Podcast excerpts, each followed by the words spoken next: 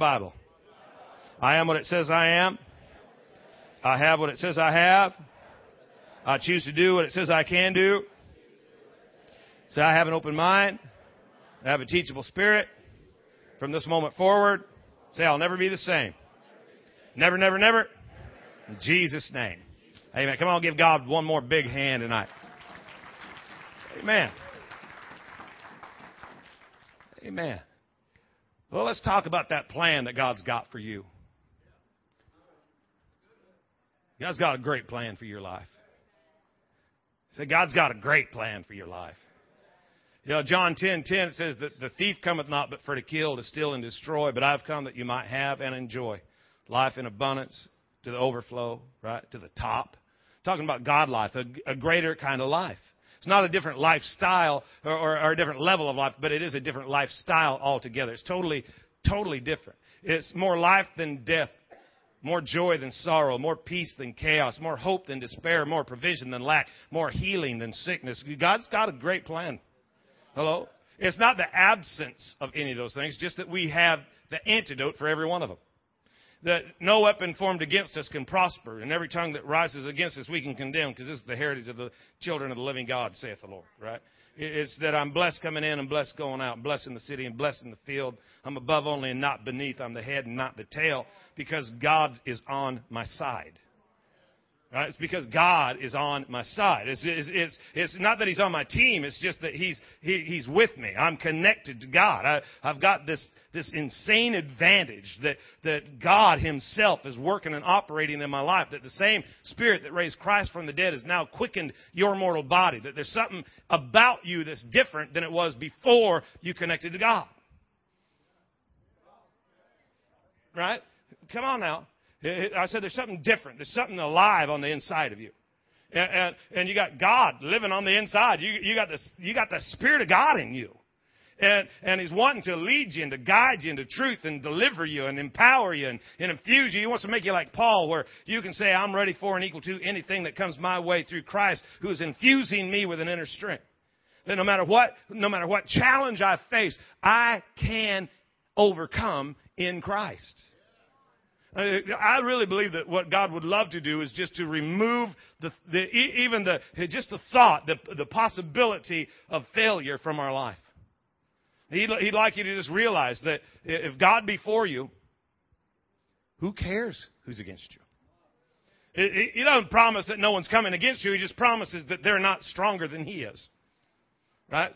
I love it in the Amplified where it says, you know, uh, we're, we're, we're beaten, you know, beaten, but, but not broken. Right? Uh, one of them, one of those verses it says uh, we're struck down but never struck out.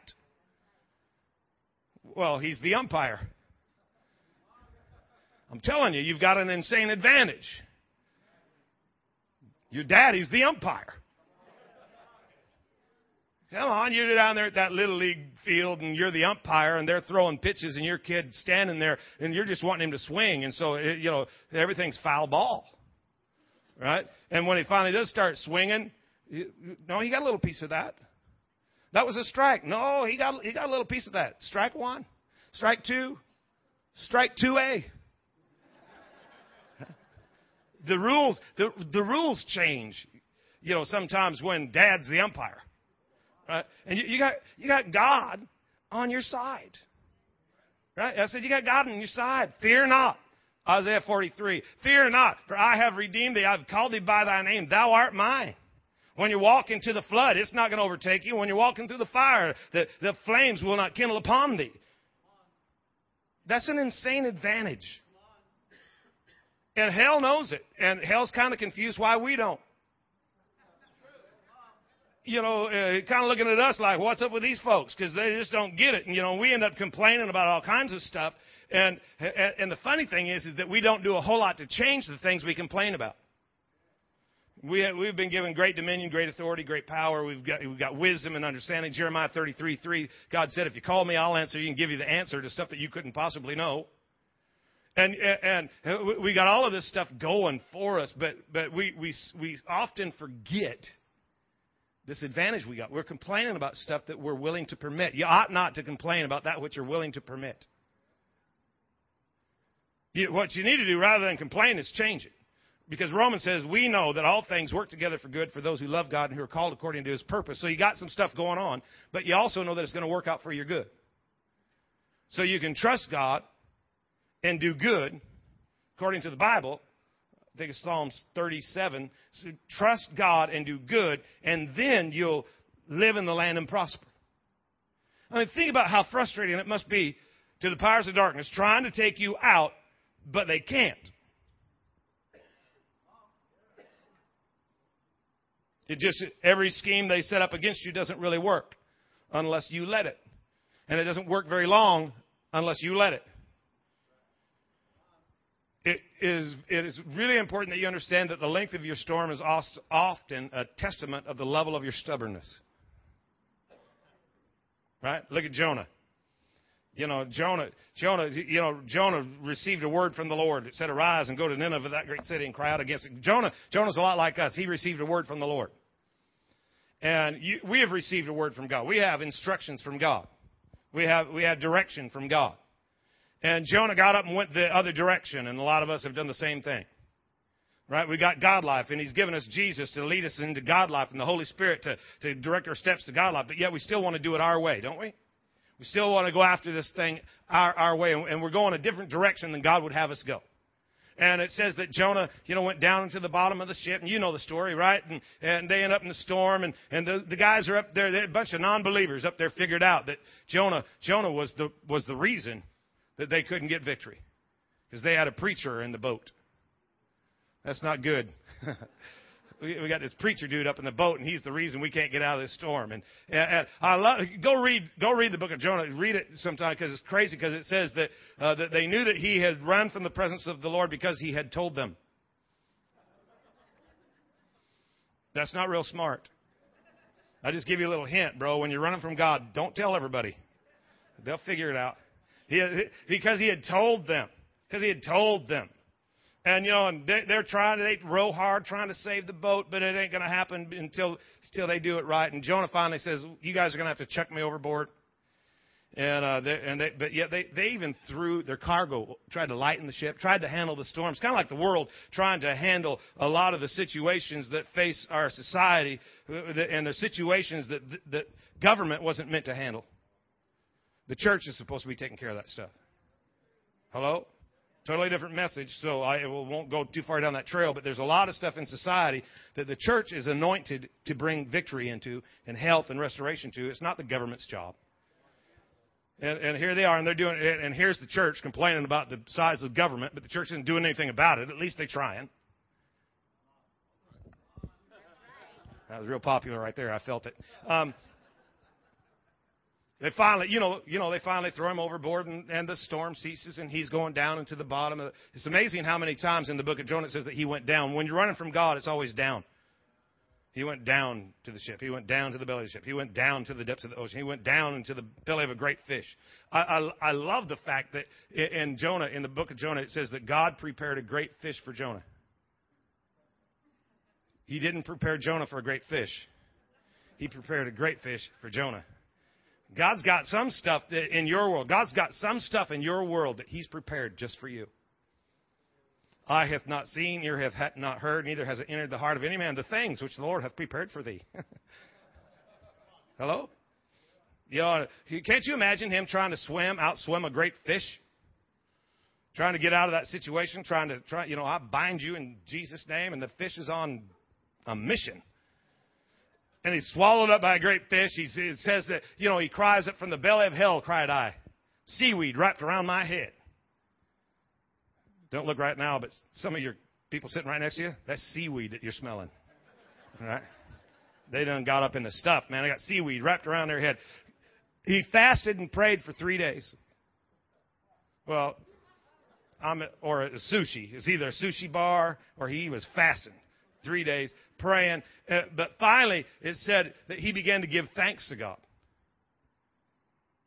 He began to give thanks to God in the belly of a great fish. Somewhere there was a revelatory moment when he realized, you know what? Some of this stuff, some things I can change, some things I can't. So if I don't have the ability to make a difference, then it must not be my responsibility. So in this situation, let me just ask you a question tonight as, as, we, as we just get rolling tonight. Let, let me just ask you a question. There's a lot of things going on, and you may have even created your circumstance. But there's a lot of this stuff that once the ball takes off, man, they, this is not your responsibility. Now, now you're at a place where you're just going to have to trust God. And it would probably behoove you, rather than to complain to God, to start to thank God. Thanksgiving is the greatest level of faith that you can operate in. When God says, This is what I'm going to do, it's a good idea to say, Thank you. Believe Him. Believe Him. Isaiah 32 18. All my people shall live in a peaceful habitation, a secure dwelling, a quiet resting place. It's a good idea to just say, Thank God, and begin to thank God for great peace in your house instead of to complain to God about the crazy people that you live with. Because the people that you live with are crazy because they've been living with you. Right? You know, because we always think if I get a different job or if I move, you know, if I get a different spouse or if I get a different house or if I get a different car, it's not very long till wherever you are, you show up. And, and, and the issue is, is that God's needing to do a work in us and He's using all of these things together for our good. Right? And He's anointed us with Holy Ghost power so that we can do good because that's what we've been called to do is even if it means suffering and he's trying to get us on track so we can just have a good life right? Because he's a good god and we're, we're his people. We're good people. And so we're supposed to be doing good. And, and good, good means something that gives of itself for the betterment of its environment. God's called you to improve the environment when you get there, to make life and things and situations better. You have a, you have an anointing. You've got all of heaven's power at your disposal if you'll commit to make it better. But indifference kind of settles in, doesn't it? And indifference is a willingness to accept things the way they are and a, and a uh, you know, in an outright refusal to do anything that would change it. So we like to complain. We ought not to complain. What we ought to do is begin to, to do it God's way. And to give thanks to God that He is going to cause all of this stuff to work together for my good. It wasn't, it wasn't very long until uh, that situation totally shifted for Jonah. Remember? He started giving thanks to God, and that fish spit him up at the place he was supposed to be. So the place he was trying to get away from is the place he wound up, but when he got there, he was not in the condition that he could have been. Hang with me. You're looking at me like I'm nuts. I'm not. The place he, the place he was trying to get away from is the place he wound up. But when he got there, he, he got there in a condition that was not the condition he could have been. He could have just got on board and went there, got that thing done with, and went on and you know went to Disney World. I'm going to Disney World. But instead, he, you know, he's got this insane journey and it's all messed up. But, but, but he had, but he still ended up there. Can I just tell you that you're going to end up at the place where God's taking you? We're going there. As individuals, as families, as, as a body of believers, we're going to end up in the place that God's called us to be. And so the length of our storm is often testimony of the level of our stubbornness. He was three days, and, and and when you when you begin when you begin to give thanks to God, you know you're sick of your current situation. Well, what you need to do is make your situation sick of you. You have the, you have the ability to make the situation spit you out. Right? So you start giving thanks to God. Start thanking God that your business is on the increase. Start, start thanking God that your relationships are getting stronger. Start thanking God that financial breakthrough is coming and you're going to be walking in great wisdom. Start thanking God that your body's being renewed day by day and you're getting stronger, not weaker. Start thanking God that I should have died, but I'm living, so I'm going to tell the world about the goodness of my King. Start thanking God. Look at your neighbor and say, that entire thing was just for you. You know, a lot of us, like I said, we're in situations and, and, and it's not necessarily the handprint of God that's all over it, but it's ours. We've, we've created a lot of stuff, a lot of havoc, a lot of chaos. But can I just submit this thought to you that you have not created anything that's too big for God? I said you've not created any situation that's beyond His scope, His ability. And by the way, you really haven't shocked Him. He's not in a meeting right now going, oh dear me. You know, what, what, what are we going to do now? But He's got a way out. I, I said he's got a way out. And he, and he wants to he wants to change it and he, and he, and he, wants to he wants to bring life And really, you know, last week we touched on this that the greatest issue that we deal with, every problem in society today, every problem at your house, really is based upon, has, has one root. There's only one root that's wreaking havoc with mankind, and that root is selfishness. That root is selfishness. It, it, it, it's really true. I was, uh, I can't remember the gentleman's name, but I was reading this week and he made a statement. He had been wrestling with God about some church issues and, and God began to do a work in their church and, and, uh, and he was getting direction and insight and they moved that way and, and, and there wasn't quite the, warm reception that he was hoping for right at the beginning. And he was asking God, you know, what, what's the issue? And, and uh, God, God spoke to him. He said, you know, if you could take a knife and cut me, God said, if, if you could take a knife and cut God, God would bleed others. But if you took a knife and cut us, we'd bleed ourselves. And what we have to do is we have to get to a place where God has the ability to do some work on us and we can have a transfusion, if you will where we get ourself out of the way and begin to, you know, to have that life flow go through us that God intended us to have at the beginning. You know, we, we, we talk about being born again, about being saved, but the reality is, is that, uh, you know, if any man be in Christ, he's a new species altogether. There ought to be a, a, a radical transformation that takes place. Right? I mean, my spirit's born again and it's alive and well. But how many you know that my flesh, I still need to deal with this thing now? And, and, I've trained myself to live for myself. And, and that is where all of this chaos is coming from. That's where all of this problem and all of these issues are at. Because I'm do, trying to do everything for myself, what I want, when I want it, how I want it, as long as I want it. And, and God's not really directing us in that direction we're on the throne, right? And we're, we're making these choices and these decisions, and, and, and it's bringing havoc to our life. We're supposed to have, you know, insane victory, great, great liberty, freedom, the ability to, to humiliate hell. Uh, you know, we're on a collision course to, you know, demonstrate Satan's defeat every day of our life. But all the enemy has to do, though, is, is to get you to start being motivated by what's best for you, what you, what you want the most, and get you to forget about others for just a minute. And somehow you're almost automatically removed off of the will of God. So we're believing for promises of God, but we're not living the lifestyle of God. Well, you can't have the promise of God. You'll never be able to produce the promise of God without living life God's way. And I, I want to look at a scripture tonight for just a moment and, and, and kind of bring this out. Matthew 24, 3 through 13. It says, as he, Jesus, was on the Mount of Olives, the disciples came to him privately, saying, Tell us when these things will be, and what will be the sign of your coming and the end of the age. And Jesus answered and said to them, Take heed that no one deceives you, for many will come in my name, saying, I am the Christ, and will deceive many. And you will hear of wars and rumors of wars. See that you're not troubled. For all of these things must come to pass, but the end is not yet. For nation's going to rise against nation and kingdom against kingdom, and there will be famines and pestilences and earthquakes in various places. All of these are the beginning of sorrows.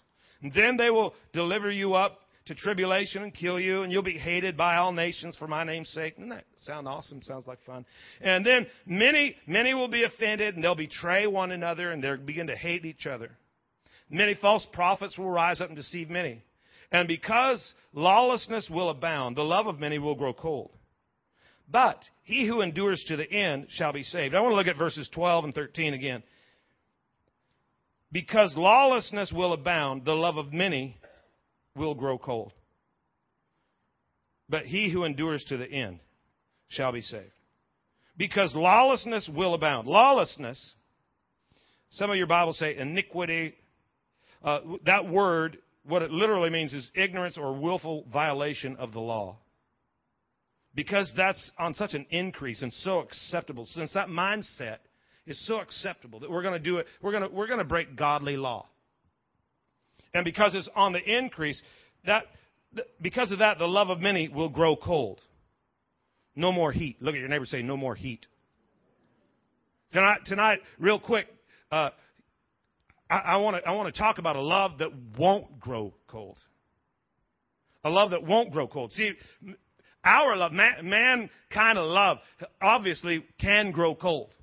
But you remember in Jeremiah, I think it's chapter 31, it says that I have loved thee with an everlasting love. God's love is an everlasting love. It doesn't change, it doesn't die, it doesn't wither, it doesn't get, doesn't cool off. It just is on the increase.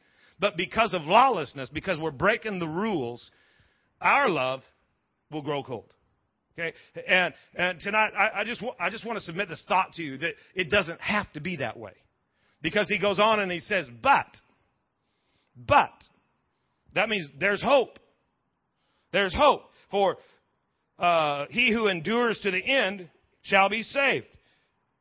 He who endures to the end shall be saved. To endure to the end, to remain the same without changing. He who's got some patience, right? He who has the ability to not be moved by what he sees, what he feels, what he smells, what he tastes, but he's just standing. You know, he who remains, he who will stand that ground, he who will endure under misfortune, trials, to hold fast all the way to the end, shall be, not should be, not even might be, but shall be saved. There's a way to, that we can get back to the place that God's called us to be. But we can't be breaking the rules. You can't be breaking the rules. In the, in the Message Bible, I think it is that it, it says that eh, uh, because of the lawlessness, that uh, all that will be left of some love is nothing left but the ashes. Nothing left but the ashes. So, you know, tonight I just want you to just picture in your mind just for a minute that, that love's kind of like a fire. You know, if you're here, to, you know, tonight, and, and married couples, we've got we got something we're going to give to married couples, and we're, we're we we want to we we believe in victory in the house, and we, we we want we want every marriage to succeed, right? Everyone, because it's strong marriage is strong church, strong church, you know, strong influence in our city, right? And, and you're going to make it. You're going to make it. But, but you have to realize that the issue, anytime that there's challenges in, in your marriage, anytime there's challenges in, in relationships, you know, it's because the fire's going out. Right? The fire's going, well, I, I don't think I love you anymore. You, you're letting the fire go out. And what you need to do is tend the fire. A lot of times what we do is, you know, storms come, don't they? Come on now.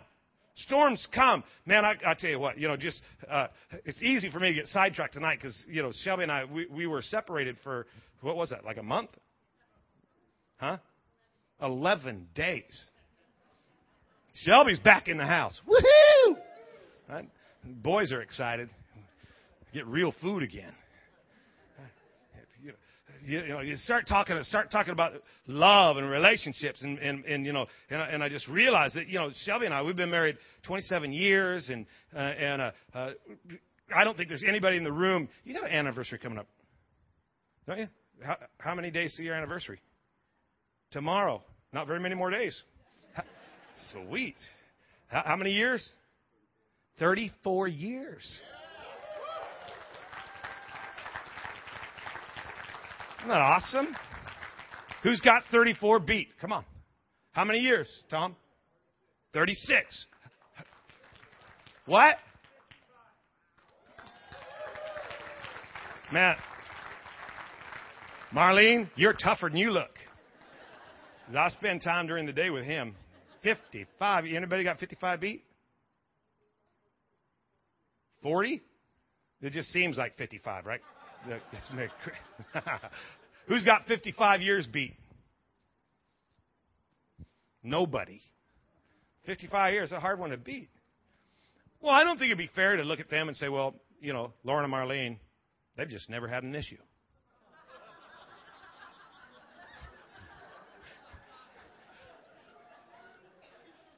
You can tell by Marlene's laughter that that's not exactly the case.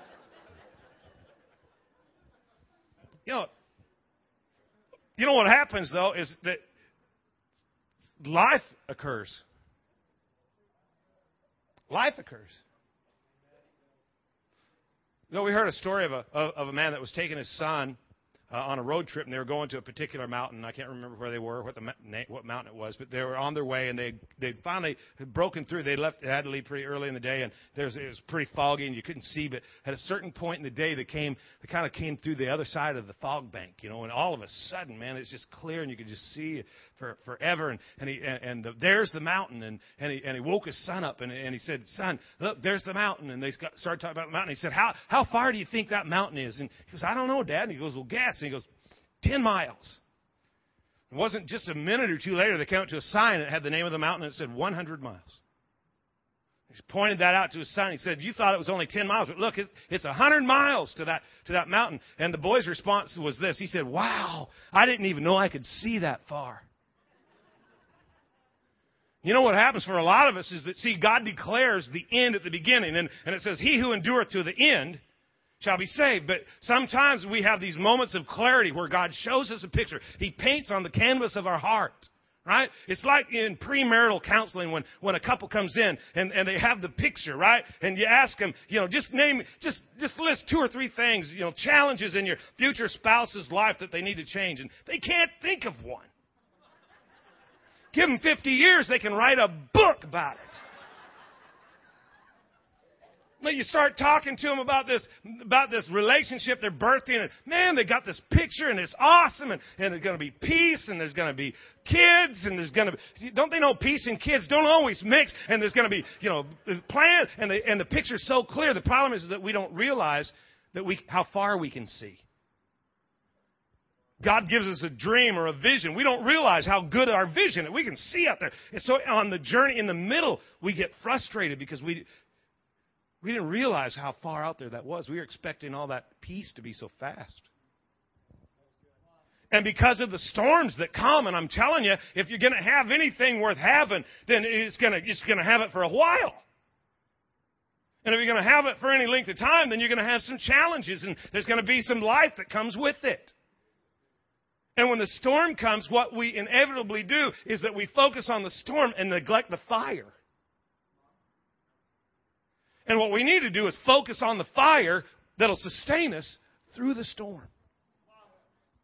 And you know, you know, how do we, how do you keep a marriage together 50 years? You just don't quit. You know, there's some things you can do that will that'll stir up the flame. Isn't that right, Sparky? There's some stuff you can do that, that in that huh? Come on, hang with me. You know, you, you can increase, intensify the flame. Hallelujah. But you can't walk away and leave the fire. You know, there's moments in life that you just, you know, you gotta, you gotta put some more wood on there. You know, you, you just got to keep it burning, and you got you got to keep doing the little things. You know, it's so it's so easy, isn't it, to to neglect the little things. All you know, we're all wanting, you know, a, a great, you know, renewal ceremony. You know, it, it's so awesome to be part of of uh, your guys' uh, renewal. Vince and Evoria, you know, they had a renewal of vows and ceremony, and it was so cool. You, the, the, the, the, the downside was is that now Shelby wants one. You know, so I just keep reminding her it's just the little things. It's just the little things, just the daily things, just the you know, just, you know. Sometimes I think when we're talking about doing good, we've we've talked about doing good at, at all these different levels, and for the community, and for the church, and for you know at work, but at home, you know, don't you want a great family experience? But all a great thing is is a bunch of little things all put together. You know, I don't have a whole bunch of time. I'm out of time. But can, can, can I just tell you this much? That instead of pointing out little things that are wrong, I double dog dare you to find little things that are right. You know, because uh, encouragement is like throwing gas on the fire. Just, just a little encouragement. You know, just a smile. Just thank you for doing what you do. You know, every morning, it's been 11 days. I went 11 days, dude. I had to make my own oatmeal. Thought I would die. Just those little things. Well, how about how about you acknowledge them? How about you focus on the fire? How about you come back and, and you realize that, you know what? You've let life keep you so busy that you've let the fire go down. Well, I just want to ask you at the end of the day, what's really going to be important? You know, I really just don't care where we live or what we drive. I'm just thankful that I know who's always going to be with me. So I just I just want to focus on the fire. We want to give you some tools that'll help you. The ushers are going to come, and I, I want every married person. I just want you to stand to your feet. If you're married, I want you to stand. Ushers are going to, or in just a minute, they're going to pass something out. But I just want to pray. I just want to pray over every one of us. Shelby, come stand with me, would you?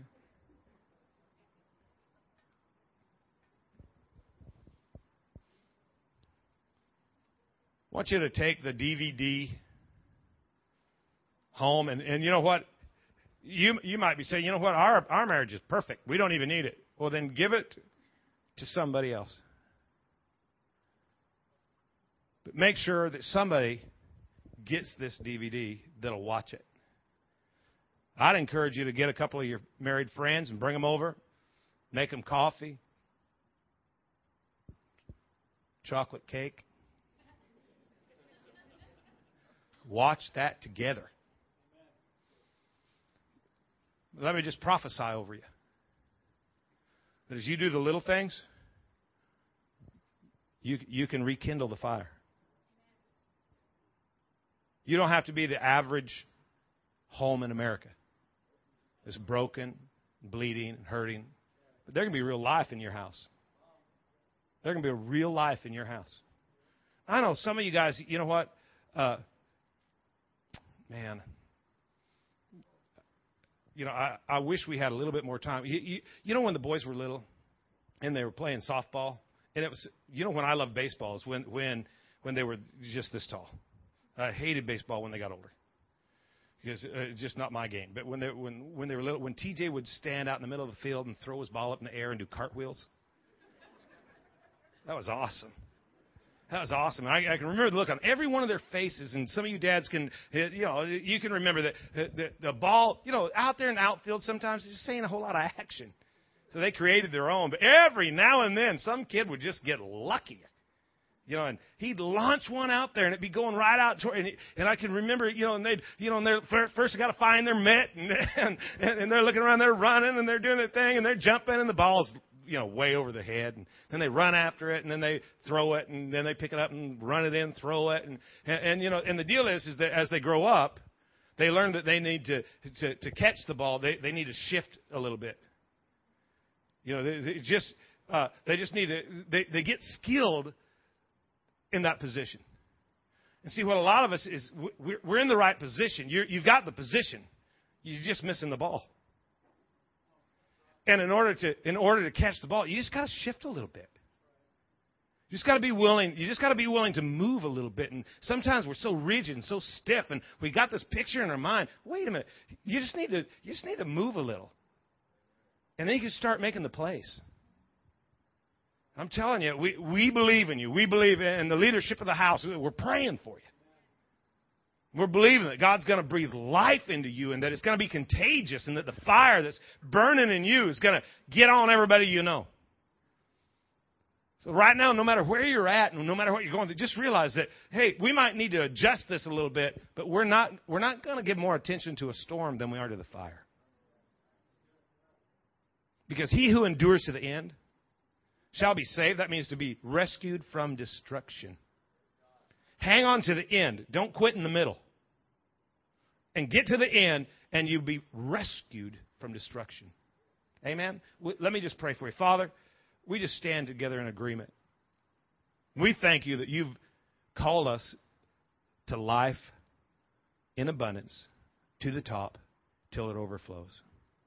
Lord, we realize that the enemy would love to steal, kill, and destroy. We know that his game plan is he's coming against families, against future, against faith.